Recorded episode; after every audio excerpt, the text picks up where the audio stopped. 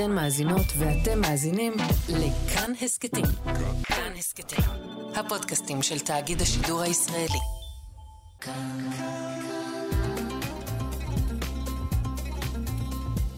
כאן תרבות. פופ-אפ עם אלעד ברנועי.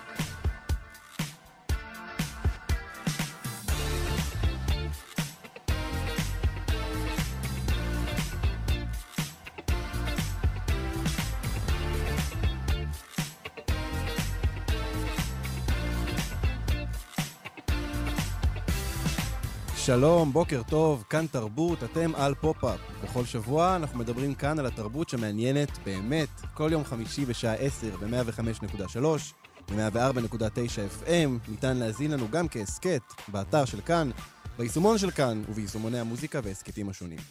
איתי באולפן אבי שמאי ואיתי אשת שמפיקים את התוכנית, טכנאי השידור דרור רוטשטיין, בוקר טוב לכם. אני אלעד ברנועי, בואו נתחיל.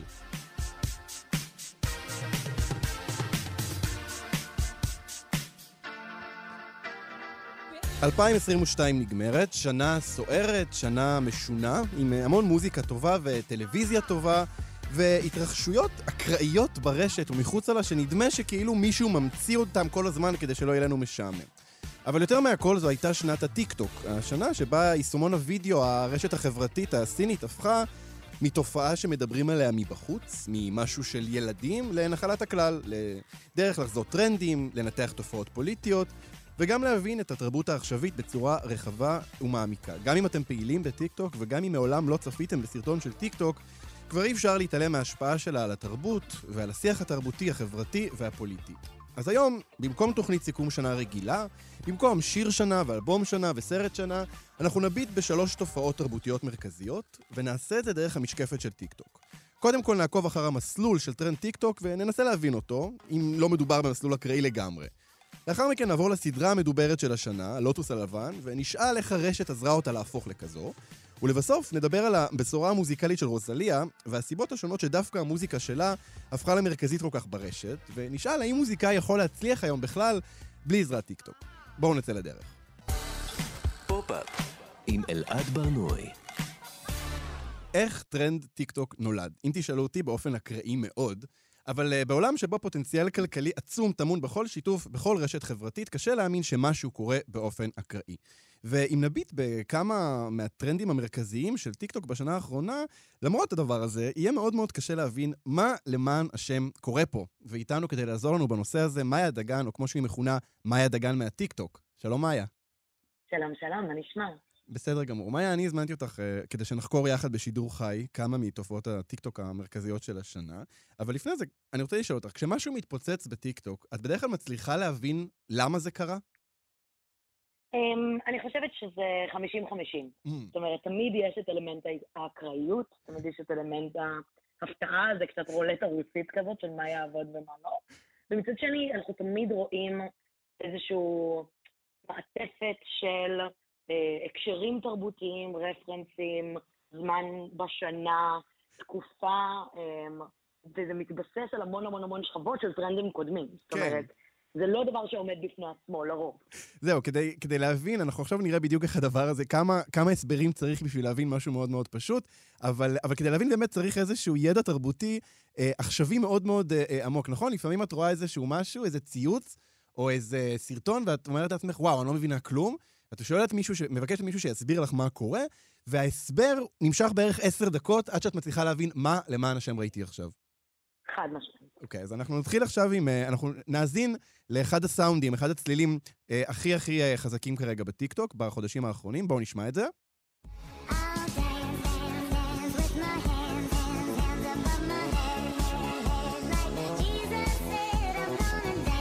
אוקיי, okay, אז גם אם אתם אה, בטיקטוק וגם אם לא, קשה היה להתעלם מהצליל הזה, כי הוא, הוא הופיע כבר בפרסומות, אני רואה פה מאחורי הזכוכית שמהנהנים לי אה, אנשים שאני לא בהכרח חושב שנמצאים בטיקטוק, כלומר, אי אפשר היה להתעלם מהצליל הזה.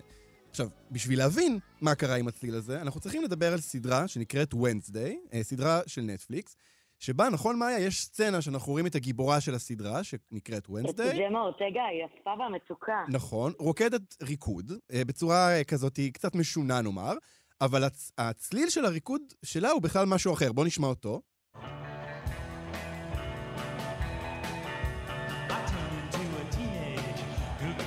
כלומר, הסאונד ששמענו לפני רגע, שאנחנו עוד רגע נסביר מהו, אין, אין באמת קשר בינו ובין הסדרה. הסצנה של הריקוד הזו, שהתפוצצה נורא חזק בטיק טוק, הייתה עם מוזיקה אחרת אה, אה, לגמרי, נכון? אמ, נכון. ואז מישהו לקח את, ה, את הסאונד הזה ששמענו מקודם, בואו נשמע את זה רגע שוב.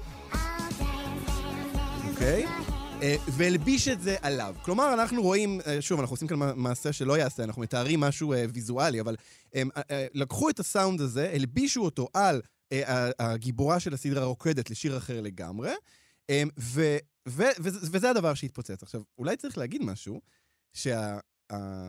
שהצליל הזה ששמענו עכשיו, של ליידי גאגה מואצת במהירות כפולה, הוא כבר הפך למשהו עצמאי, נכון? הוא כבר כאילו עומד בזכות עצמו, כבר אין קשר לסדרה Wednesday. השיר הזה עכשיו, אה, אה, גזרו אותו לכל מיני דברים אחרים. נכון, מאיה? נכון, הוא כבר משתמש, כאילו כבר, מהרגע ששיר מתפוצץ בטיקטוק, הוא מקבל חיים משל עצמו, בין אם בהקשר לטרנד המקורי ובין אם לא בהקשר לטרנד המקורי.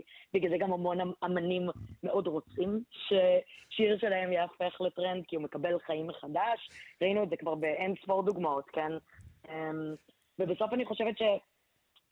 להסביר מה קרה פה ולמה משתמשים בליידי גאגה על הריקוד של ונסדיי, אני לא יודעת להגיד למה. שאני יודעת להגיד זה שזה יושב ממש טוב. אז רגע... זה באמת יושב מעולה אחד על השני. זה נכון. אז בוא נשמע רגע את השיר המקורי של ליידי גאגה, אוקיי? אוקיי, אה, לשיר הזה קוראים בלאדי אה, מרי, הוא יצא באלבום אה, Born This Way ב-2011. פתאום הוא נשמע נורא נורא איטי, נכון? נשמע כבד כזה. כאילו בסלואו מושן. כאילו מישהו, מה קורה? מה קורה? זה מעניין אגב לראות את המעבר במהירות, כן? עבר עשור וקצת, ופתאום הדבר הזה נשמע לנו כל כך איטי. אבל שוב, צריך להגיד, השיר הזה הוא בן עוד מעט 12 שנה. אמ, יש לו רימיקס שיצרה בלה די-ג'יי, מישהו באינטרנט החליט להלביש אותו על הסרטון הזה, ופשוט בגלל שזה יושב יפה, זה התפוצץ, ואז הצליל הזה התנתק מהסרטון והפך להיות סאונד עצמאי בפני עצמו, שעכשיו מתפוצץ בכל מקום. זה אה, נכון. מסלול שבעיניי הוא אה, ממש ממש אה, תמוה. אה, אבל אני רוצה, מאיה, שאנחנו אה, נאזין לסאונד אה, טיק טוק חזק אחר, שאולי הוא קצת פחות תמוה. בוא נשמע את זה. Could have my Gucci on. I could wear my Louis Vuitton. But even with nothing on, bet I made you look. אוקיי, okay, אנחנו שומעים את השיר uh, Made You Look של מייגן uh, טריינור. Um, למה לדעתך השיר הזה uh, זכה לכזו התפוצצות בטיקטוק? אז אני חושבת שבמקרה של מייגן טריינור זה הרבה יותר ברור. קודם כל צריך להגיד שמייגן מאוד מאוד פעילה בטיקטוק. Mm. מאוד. נוכחת בפלטפורמה, מכירה את הפלטפורמה.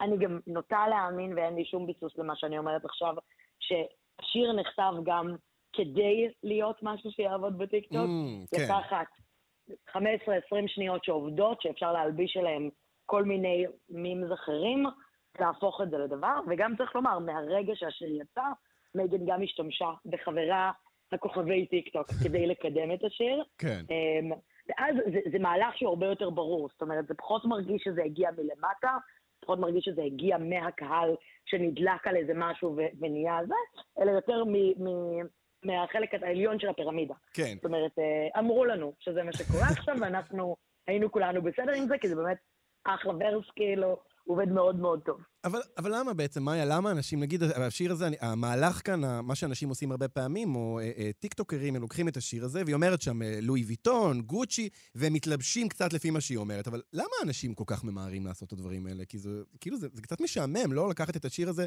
שברור שזה מה שהוא אמור לעשות, ו- ולציית לפי מה שהוא אומר לנו, ולהכין סרטונים שכולם נראים פחות או יותר אותו דבר. אז אני אגיד שיש שני צירים לדבר הזה. הדבר הראשון זה כשסאונד הוא כבר פופולרי, כשאתה משתמש בו בתור יוצר בטיקטוק, כנראה שהחשיפה שלך תגדל. זאת אומרת, אם אתה מצטרף לטרנד בזמן mm. הנכון של טרנד, כשטרנד בעלייה, אז אתה מקבל גם את ההייפ, מה נקרא, זאת אומרת, אתה מקבל גם את הצפיות והלייקים על זה שפשוט אתה חלק מהראשונים שעשו את הטרנד. Mm. אמ, וגם אני חייבת להגיד שהמון פעמים אתה מביא גם איזושהי אינטרפטציה אישית שלך. זאת אומרת, לרוב הטרנד הוא לא העתק הדבק. זאת אומרת, הרבה פעמים הוא יכול להיות העתק הדבק, כן. אבל היופי בטיקטוק בעיניי הוא שכל אחד לוקח את הטרנד ועושה לו אדפטציה קטנה שתתאים לעולם התוכן שלו. כן, בין כלומר... בין אם בוויזואליה, בין אם בבדיחה שהוא מלביש על, אבל אנשים מרגישים שהם חלק מהיצירה של הדבר, לא רק חלק מעדר, למרות שיכול כן. מאוד להיות שהם חלק מעדר. כן, גם זה, זה באמת מייצר איזושהי שיחה משותפת. כלומר, אם כולנו יש לנו איזשהו אה, סאונד שאנחנו לוחצים עליו, אנחנו יודעים שכול, שהוא מיד יופיע אה, אצלי ואצלך ואצל כולם, אנחנו יכולים באמת לנהל איזושהי שיחה ולכל אחד אה, לתת איזושהי פרשנות משלו. אבל, וזה גם מרגיש כמו בדיחה פרטית ממש גדולה של המון אנשים, וזה נחמד להרגיש חלק. כן. זה נורא כיף. כלומר, זה מעניין. אה, זה, זה, זה, זה מעיד על איזושהי אוריינות, על איזושהי יכולת לקרוא את המצב, ואני מצליח להבין את הבדיחה הפרטית הזאת. כלומר, אני גם יודע מה קורה, אני גם אה, מצליח לעשות קריאות תרבותיות מעמיקות, אפילו שזה לדברים שהם על פניו נראים אה, שטוחים או מטופשים. אה. מאיה, אני רוצה עכשיו שאנחנו נדבר על באמת הדבר שאני הכי לא מצליח להבין בעולם, ואני רוצה, רוצה לשאול אותך... אוקיי, קדימה, אני פה, אני פה להסביר. אוקיי, אז, אז אני, אני, אני אקדים ואני אומר. יש כאן שיחה אה, בין אמה דרסי ואוליביה קוק מהסדרה בית הדרקון. אה, זו שיחה שהם הם מדברים ביניהם על אה, שיחות, אה, אה, שאלות של, של הקהל, של, של צופים. ובאיזה רגע מסוים, אוליביה קוק שואלת את אמה דרסי, אה, מה המשקה המועדף עליהם? בואי נשמע את התשובה. What's your drink of choice? A Negroni. I was going to say the same thing. Yeah. Spagliato. Mm. With Prosecco in it. Oh, stunning. Yeah.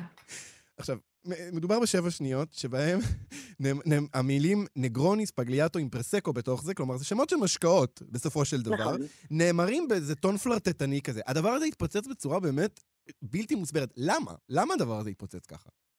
אוקיי, אז אני חושבת שגם פה יש כמה שכבות. השכבה הראשונה היא הפופולריות של בית הדרקון באופן כללי. אמ, פשוט סדרה שהייתה מאוד מאוד טרנדית.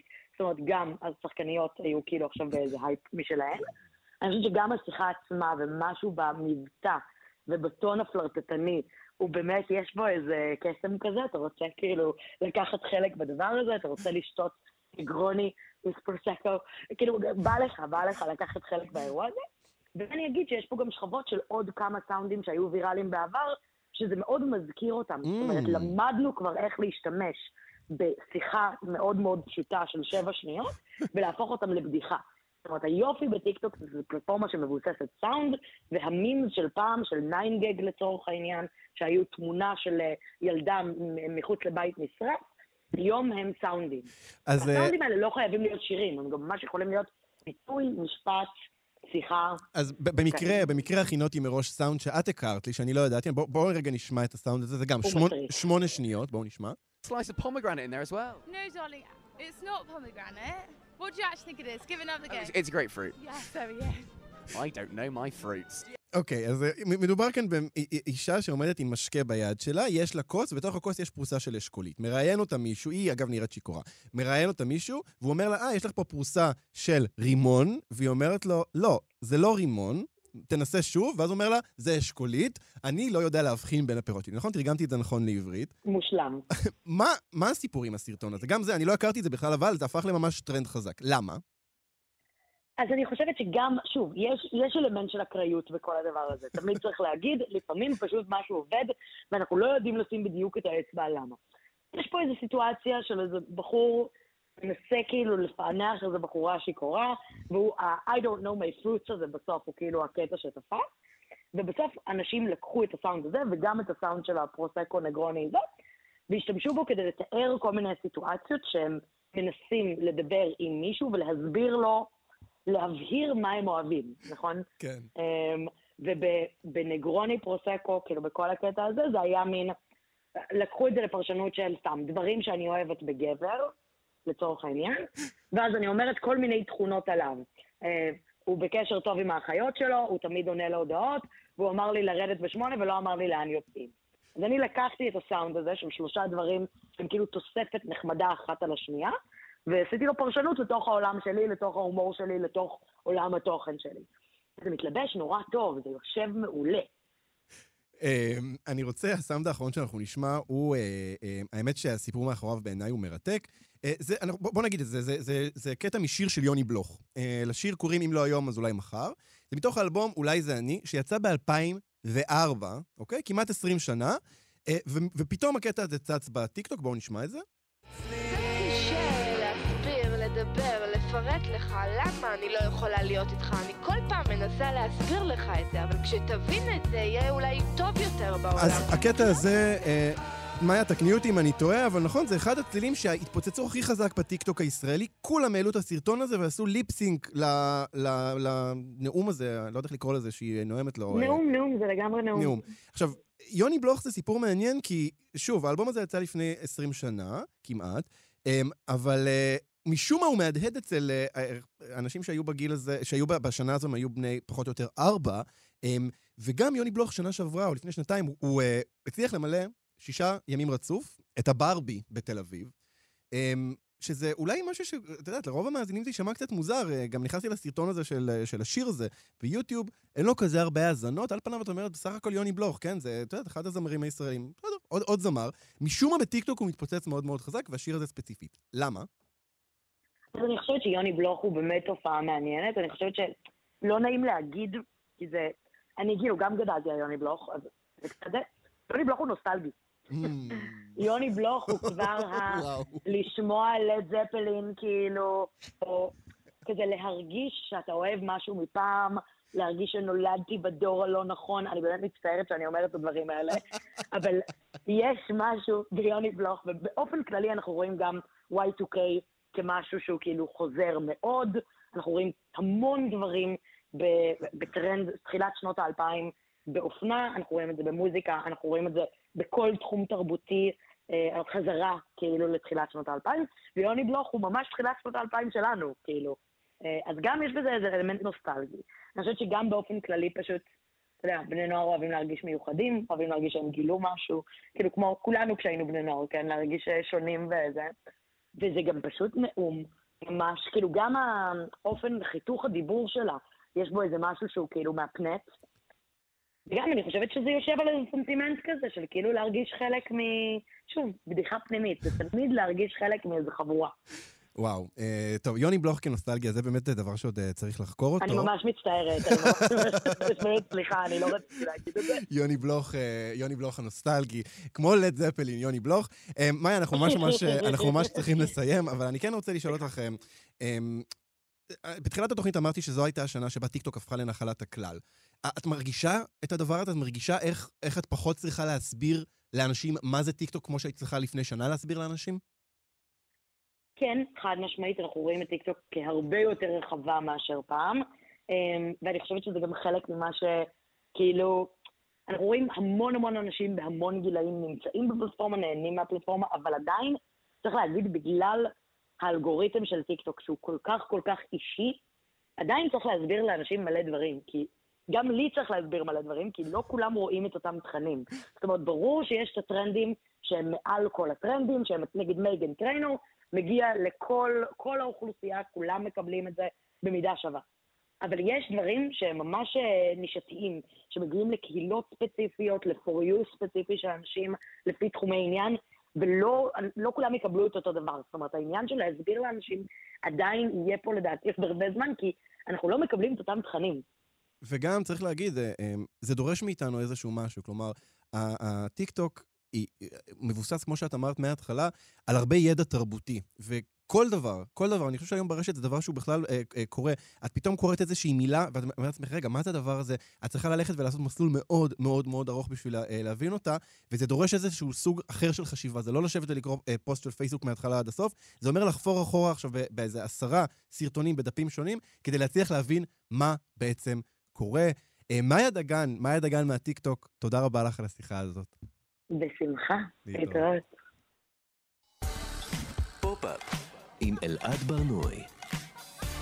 אם הסתובבתם ברשת או בחברת בני האדם בחודשיים האחרונים, בטח לא יכולתם שלא לשמוע משהו, מילה, על העונה השנייה של הסדרה הכי מדוברת של השנה, הלוטוס הלבן. ואם זה עדיין לא מצלצל לכם מוכר, אולי תזהו את הצלילים הבאים.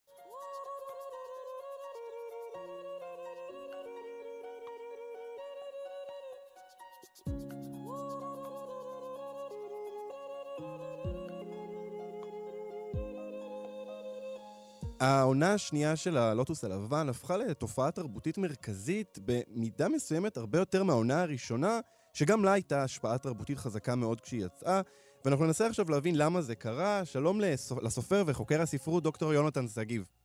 בוקר טוב. יונתן, למה אתה חושב שהעונה השנייה של הלוטוס הלבן התפוצצה ככה? אמ, שאלה טובה. אני חושב שיש הרבה סיבות. אני חושב שהעונה הראשונה בכל זאת יצרה בסיס מאוד מאוד טוב להתפוצצות הזאת.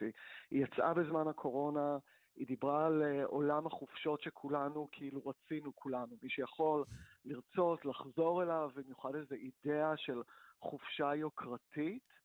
והיא גם הייתה להיט מאוד גדול, אז כלומר היה, הייתה ציפייה מאוד מאוד גדולה לעונה השנייה, שאז סיפקה גם עונה שלא אכזבה, וגם אני חושב מיקדה יותר את השיח, השיח של הסדרה שתמיד מתמקד בכלכלה, בפערי מעמדות, באיזשהו אידיאל של חופשה זוהרת, היא הפעם הוסיפה עליו דיון מאוד מאוד ממוקד ומגובש ביחסים בין אהבה לכסף. Mm. שאני חושב שזה נושא שכולנו בצורה זו או אחרת מתעסקים איתו, והיה הרבה, מגוון נורא גדול של דמויות להזדהות איתם או להזדהות דרך הפרספקטיבות שלהם, שגם היו שונות זו מזו. אז זה אפשר המון נקודות כניסה לסדרה הזאת ולעולם שלה. זהו, כי צריך לומר, העונה הקודמת הייתה, היא הייתה די כזאת אה, עיסוק קולוניאלי, נכון? מה קורה כשלבנים עשירים יוצאים לחופשה? הרקע כאן הוא דומה, אבל איכשהו הפוקוס היה אחר. באמת, העונה הזו עסקה הרבה מאוד אה, בסקס, באהבה, אה, וכמו שאמרת, בכסף.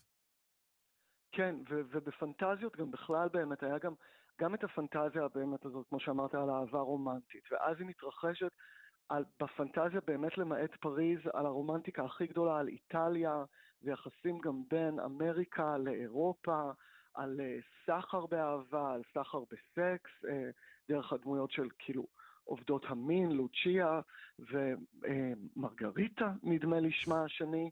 אה, אני לא זוכר האמת, אני קורא לה תמיד הפסנתרנית. אה, וכן, אני חושב שזה באמת אפשר אה, לכולם כל הזמן לעסוק בנושא הזה, שהוא מאוד קרוב לליבנו, והיא גם הייתה איפשהו עונה עם קצת יותר לב בעיניי. העונה mm. הראשונה הייתה מאוד שכלתנית, מאוד אינטלקטואלית, היה בה אה, קו סאטירי מאוד חזק, וכל הדברים האלה נמשכו בעונה הזאתי, אבל בגלל העיסוק באהבה רומנטית ובשיוורון לב ובהתפכחות, אני חושב שהיה בה איפשהו בסיס רגשי יותר אה, חזק להתחבר אליו. צריך לומר, העונה הראשונה, היה בה משהו, אה, הייתה איזו איכות כזו שהם אה, הצליחו ליצור, היא הדהדה אחרי זה גם בסרט משולש העצבות, ואנשים התחילו להגיד, וואי, זה ממש הלוטוס הלבן. זה כל משהו קצת אשמה ליברלית כזו, אה, שקשורה בכסף, נכון? יש איזה מין תחושה כזו של אי נוחות כלפי, אה, אה, אתה נכנס לאיזה מקום, אתה רואה שהכל נורא מסודר ונקי, למלון, למסעדה, ופתאום, בפעם הראשונה, אחרי שנים שאנשים היו כנראה עיוורים לזה, פתאום מישהו שיקף להם את זה שיש מישהו שעמד וניקה, יש מישהו שדאג לזה שזה ייראה ככה, הוא נמצא במטבח, וכנראה שם פחות, פחות זוהר, פחות כיף לו. ואתה חושב שהאשמה הזאת היא משהו ש... ש... הצליח ללמד אותנו משהו אמיתי, או שזה איזה מין כזה, אתה יודע, אה, טרופ תרבותי שאנחנו עכשיו כזה יודעים ל- ל- לומר אותו, לדקלם אותו? לצערי זה קצת טרופ תרבותי, אני גם חושב על זה הרבה, זה באמת השנה שקצת כזה, היא באווירת eat the rich, כאילו תאכלו את העשירים, כן. והרבה מה... מה, אני בכוונה אשתמש במילה, ש, בביטוי שאני שונא, המוצרים התרבותיים שאנחנו צורכים, אה, מתעסקים באיזושהי ביקורת נורא מושחזת ונורא אה, מיודעת של פערי מעמדות, של כלכלה דורסנית וכן הלאה. אבל איפשהו, אני כן, אני קצת חושב שזה מס שפתיים. כלומר, הלוטוס הלבן, לדוגמה, אחת ההנאות הגדולות בצפייה בה, זה בדיוק בגלל התקציב הענקי שלה, שמשהו כמו 99% מהסדרות בעולם, כשלא חושבים על אמריקה, כן. נהנות ממנו. היא מבקרת את האושר שבו היא באותו זמן מתבוססת בה. ויותר מזה, בסופו של דבר, וזה קצת מה שמצער אותי, הלוטוס הלבן, היורשים, משולש העצבות וכן הלאה, כן, זה ביקורת על המעמד האליטיסטי, אבל בסופו של דבר אלה גם הדמויות שעומדות במרכז. אלה הדמויות שאנחנו נותנים עליהן את מירב הפוקוס, אולי מבקרים אותן, אבל גם נורא מזדהים איתן, מבינים את ההתלבטויות שלהן, זה גם פונה הרבה פעמים לקהל עשיר וליברלי, ש... אוי, הוא אולי נורא רוצה שיהיה קצת שינויים במס, אבל שלא ייגעו לו יותר מדי בירושה. על כן אני חושב שזה איזה... כן, זה שיחת סלון טובה שבה בורגנים מתווכחים זה עם זה, אבל רוצים להמשיך בחייהם בלי שיגעו בהם עם חומר למחשבה. אה, אפרופו מתווכחים, אה, אני חושב שבאמת העונה הזאת הפכה מאוד מאוד מרכזית, אני חושב, בשיח. כלומר, מאוד מאוד הייתה מדוברת, דיברו עליה הרבה מאוד. אין לי נתוני צפייה עדיין של העונה, אבל כתוצר תרבותי, אה, היא באמת עוררה הרבה שיח. והשיח הזה היה לעיתים קרובות וכחני מאוד. אנשים ממש נטו להתווכח, וזה עורר באנשים רגשות מאוד חזקים. למה אתה חושב שזה ככה? וואו, כן, אני כאילו מצאתי את עצמי כל הזמן אה, בוויכוחים של הסדרה הזאת. אני חושב שא' כל זה כן מצביע, אני אגיד מראש, על איכות הסדרה. כלומר, הרבה אהבו לאהוב, מעט אהבו לשנוא, כולם ראו אבל. כן. כאילו, כולם ראו וכולם התווכחו על זה. וזה מצביע בעיניי באמת על סדרה מרובדת, שמייצרת כל מיני, כמו שאמרנו, דמויות, אה, מאבקים אידיאולוגיים שאפשר לתפוס בהם עמדה. במקביל, אני חושב שבאמת לסדרה גם היו בחירות פרובוקטיביות בייצוגים שלה, או יש כאלה שגם יקראו לה פגמים איפשהו אתיים בייצוגים שלה. היא השתמשה בייצוגים, נקרא להם, שנויים במחלוקת, או שפעם היו מאוד בעייתיים של הומואים ולסביות, יש שם mm. כבר שתי עונות הומואים. אולי, אולי רק נזהיר עכשיו את המאזינים מפני... אני אמנע מספוילרים. לא, לא, דווקא אנחנו הולכים לעשות ספוילרים, לא תהיה לנו ברירה, אז אני כן רוצה להזהיר את המאזינים. אנחנו נעשה עכשיו קצת אה, ספוילרים לעונה השנייה של הלוטוס הלבן.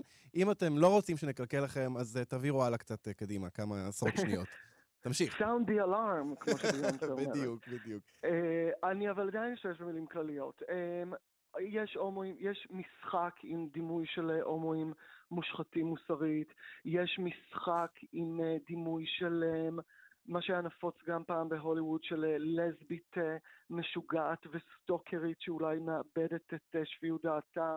ועוד נושא שהיה מאוד מאוד שנוי במחלוקת זה באמת הייצוג של זנות, ש, שבאמת איפשהו...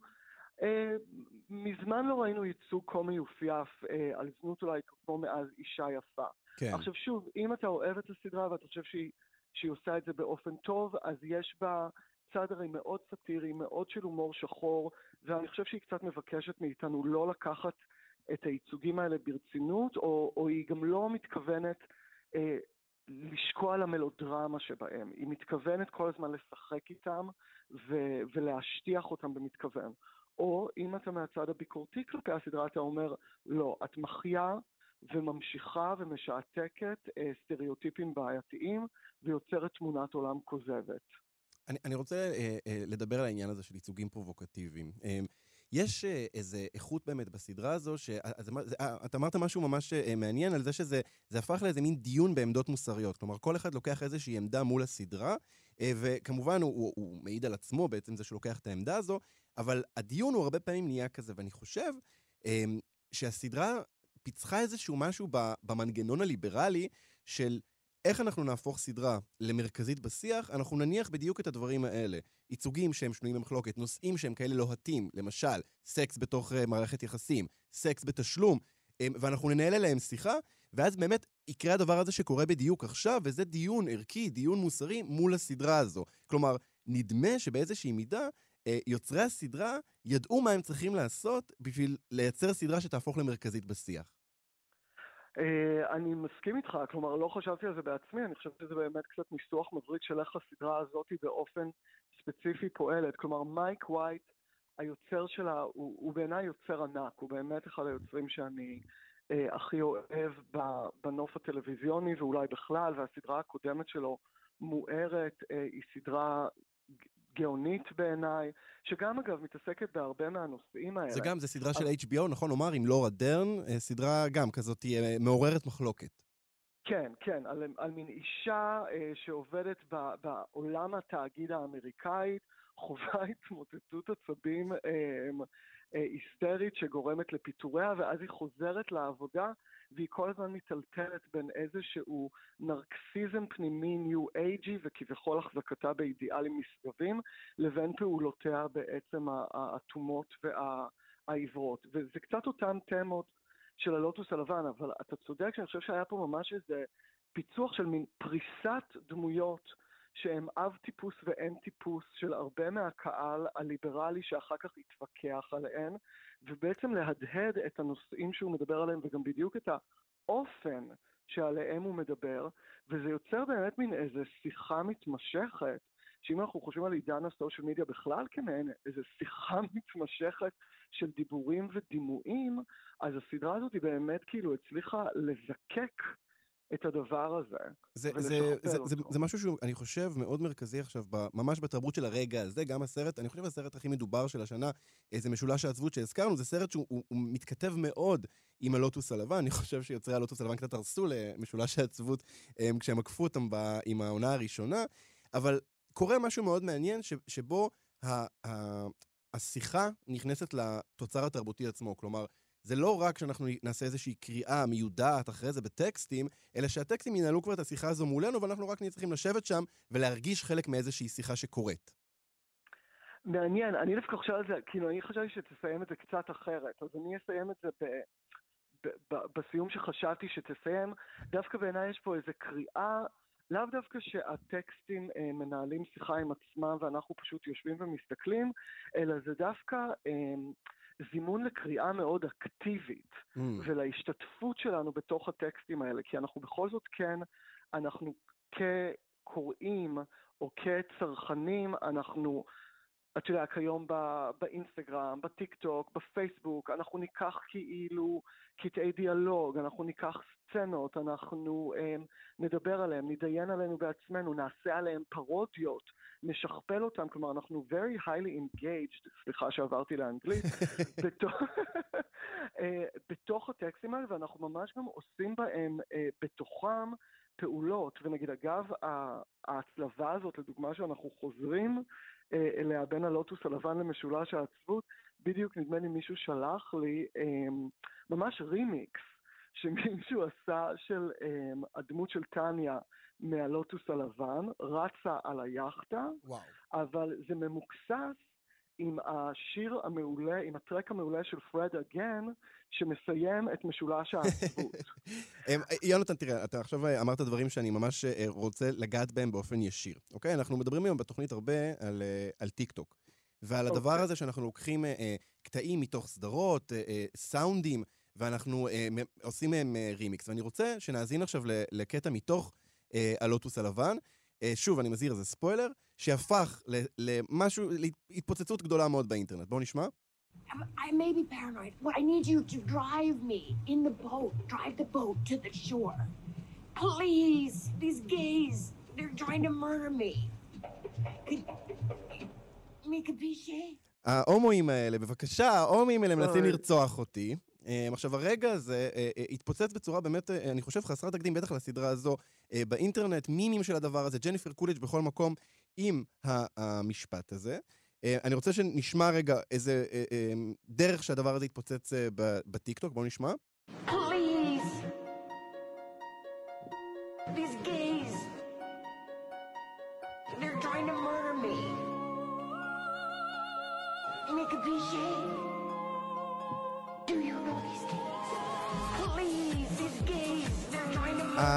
הרימיקס הזה, אגב, שיש לו פוטנציאל מאוד מאוד גבוה ב- למסיבות, אני חושב, אה, הוא, הוא מייצג משהו מעניין, כי אתה יודע, אתה, ברגע שאתה צופה בסצנה הזו, אה, שממש מה שתיארת, היא רצה על, ה, על היאכטה, אתה צופה בסצנה הזו וישר אתה רוצה לשלוף את הטלפון ולצלם את זה ולהעלות את זה. אמ, אני מכיר אנשים שעשו את זה גם אה, ממש, ממש מקרוב. אבל המחשבה שלי נשארה עם הדבר הזה היא, האם הדבר הזה הוא מראש היה מכוון לזה שאנחנו נייצר רגע תרבותי כזה? כלומר, האם יוצרי הסדרה מבינים את הפוטנציאל האיקוני שיש לג'ניפר קולג' למשל כגיי אייקון, וברגע שאנחנו נכניס את המילים האלה לפה שלה, והכתובית הזאת תופיע, והסאונד הזה יהיה לנו באוזניים, יהיה לנו כאן רגע שיהיה ויראלי. הטוטי גיי, כמו שהמלאך האיטלקי. המלאך האיטלקי אומר לה, כולנו גייז, כולנו גייז, כן.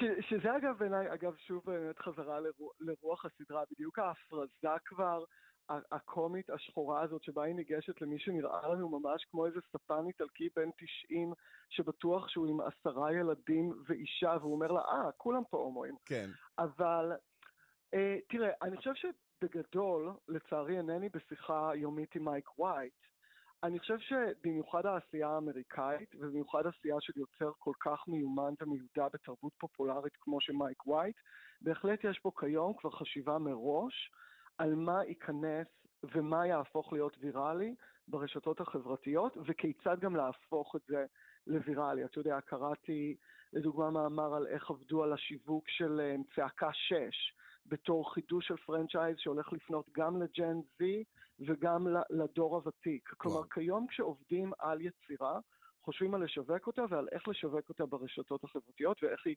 תהפך להיות ויראלית. אז אני בהחלט חושב שכן, יש חשיבה שנכנסת לתוך זה, במיוחד בלוטוס הלבן, שבו, כמו שאמרת גם, מראש כל העלילה עם, עם טניה וההומואים מתייחסת בסאבטקסט שלה לזה שג'ניפר קוליג' היא דיבה במציאות של קהל הומואי, כן. ודיבור בעיניי על יחסים בתוך המציאות הזאת.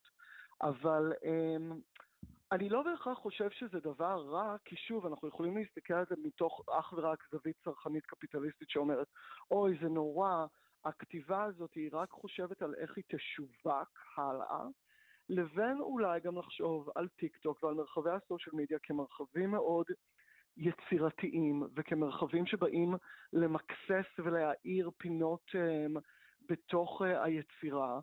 ותשמע, אם יצירה מתעקשת על כן להכניס um, מחזמר, uh, קטע של ריקוד, שורות דיאלוג אייקוניות וצולפות שתופסות עולם ב- ב- בשתי שורות ב-15 שניות, uh, אחלה, הלוואי שלא הכל יהיה ככה, אבל מדהים.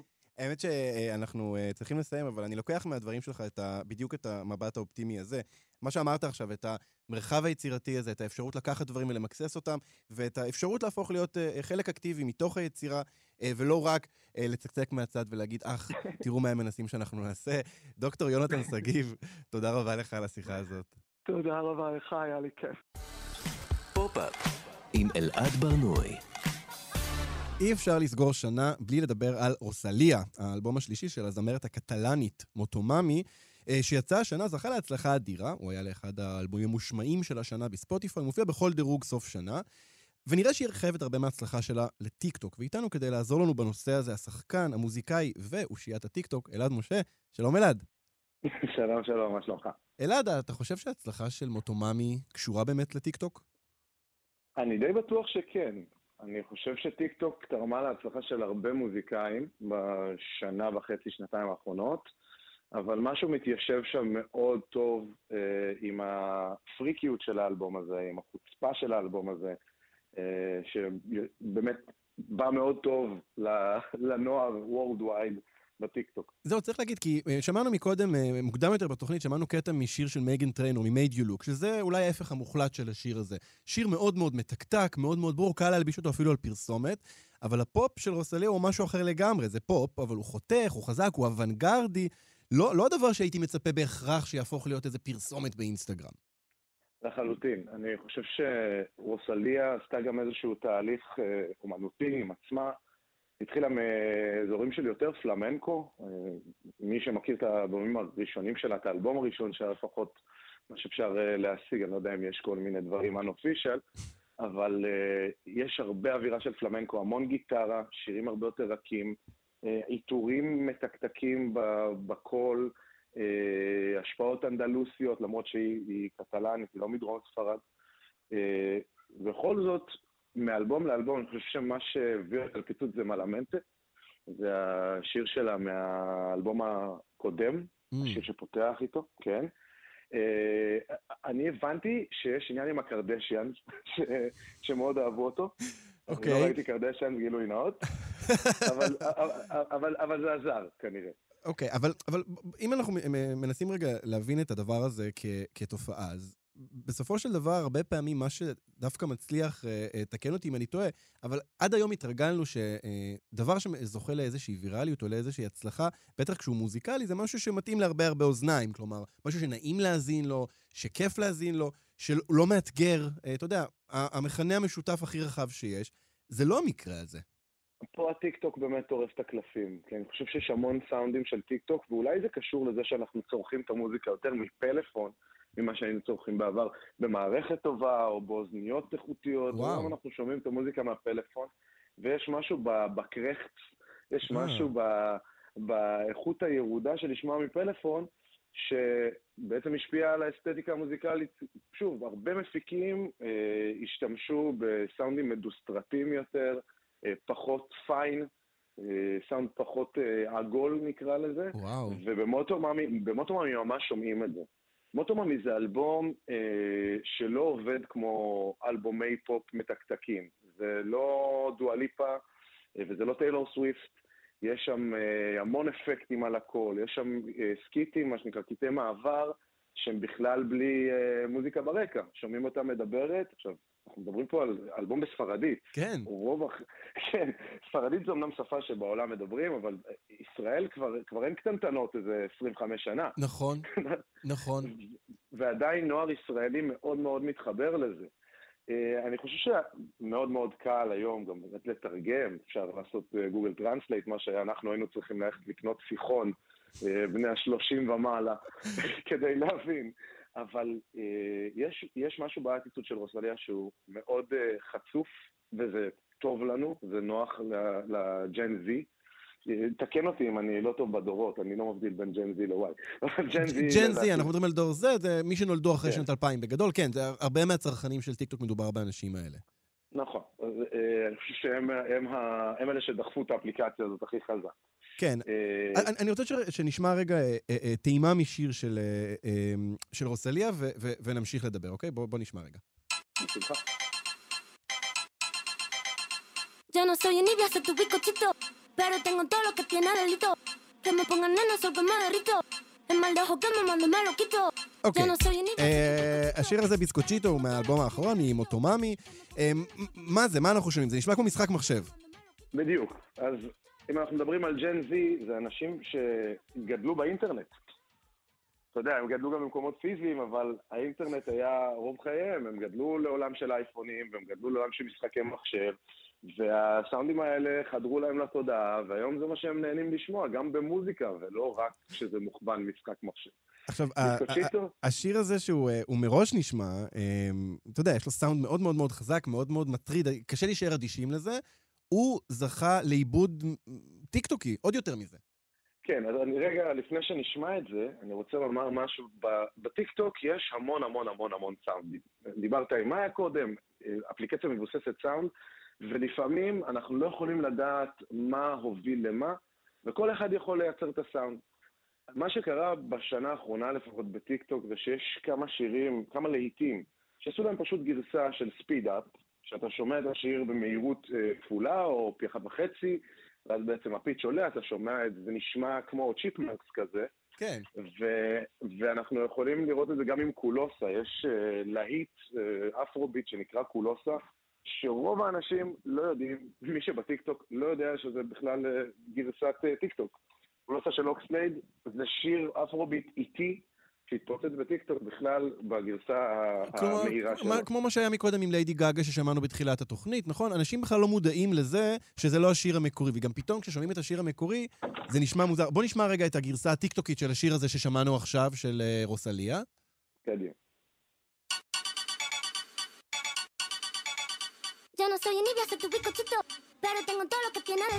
אלעד, מה.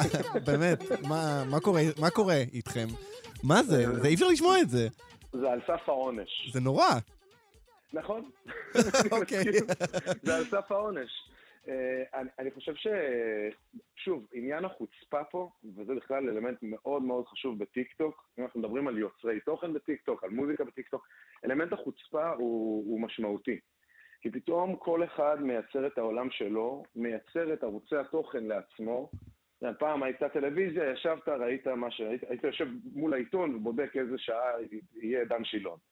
היום אתה יכול לייצר לעצמך, ובכלל בעולם, אנשים עם פטריון וכל מיני פלטפורמות, מייצרים לעצמם את, ה, את הפלייליסט תוכן היומי. ובטיקטוק, אה, אנש- השליטה, אלמנט השליטה הוא מאוד גבוה. אנשים יכולים לשלוט בתודעה של אחרים באמצעות מוזיקה, באמצעות טרנדים. בן אדם שיש לו המון עוקבים, מחליט ששיר יתפוס, אז הוא יתפוס. וואו. והוא, כן, והוא יעצב את האוזן של הקהל הרבה פעמים. וואו. אה, ספציפית אני גם חושב שעל, אה, אפשר לומר על, אה, על מוטומאמי שיש בו אלמנט פמיניסטי מאוד מאוד חזק, אנחנו שומעים את זה גם במוזיקה הישראלית המון, כבר לא האישה הכנועה. האישה השולטת, החזקה. כן, גם צריך, שם גם צריך לומר שגם אה, אה, אה, פנתרה של אה, אה, נועה קירל, שזה אחד השירים הכי מושמעים של השנה, גם הוא אה, אה, שאב השראה אה, משיר של רוסליה. אה, אנחנו צריכים לסיים, אלעד, אבל אני כן, אני רוצה לשאול אותך אה, אה, את השאלה הקשה הבאה. אה, אתה חושב שהיום מוזיקאי אה, יכול להצליח בגדול, באמת להצליח, בלי העזרה של טיקטוק, בלי לנסות לכוון אה, אה, לסרטוני טיקטוק? וואו, זו באמת שאלה קשה, וחשבתי שתשאל ההפך. האם הוא יכול לכוון רק לטיקטוק ולהצליח? יש לנו דוגמאות. זה אני, חושב. ש... זה אני חושב שהתשובה היא מובהקת, זה, זה בוודאות. השאלה, השאלה היא הפוכה, האם היום בלי טיקטוק יש איזשהו אופק כלכלי או, או, או אופק של הצלחה אה, אה, לאומן אה, מוזיקלי? יש עדיין אם הוא לא מכוון לנוער. מי שמכוון לנוער, וזה לא משנה אם הוא עושה את המטאל או היפ-הופ, whatever. הוא חייב, חייב, חייב לשים את השירים שלו בטיקטוק. ומה שמצחיק זה שבטיקטוק גם דברים וז'אנרים שלא היית מצפה בכלל עשויים להתפוצץ. טוב, זה, אה, האמת שהכי מעניין עכשיו להביט קדימה ולראות אה, מה בדיוק יהיו הדברים שהתפוצצו, כי רוסליה קצת טורפת את הקלפים, באמת קצת כמו שאמרת. את מייגן טריינור מאוד קל להבין למה הדבר הזה אה, התפוצץ. רוסליה, אני חושב שזה עדיין, זו עדיין חידה, ו- ו- ומעניין אותי מה, מה יהיו בשנים הקרובות, איך המוזיקה תיראה אה, בשנים הקרובות בהקשר הזה של טיק טוק. אלעד משה, תודה רבה לך על השיחה הזאת. תודה רבה, אלעד. וזהו, אנחנו הגענו לסוף התוכנית, פופ-אפ בכאן תרבות. את כל השירים מכל התוכניות אפשר למצוא בפלייליסט מתעדכן. חפשו בספוטיפיי פופ-אפ. תודה לאבי שמאי על ההפקה, תודה לאיתי אשת על ההפקה, תודה לטכנאי השידור דרור רוטשטיין. אני אלעד ברנוי, אנחנו נתראה ב-2023. להתראות. אתן מאזינות ואתם מאזינים לכאן הסכתים.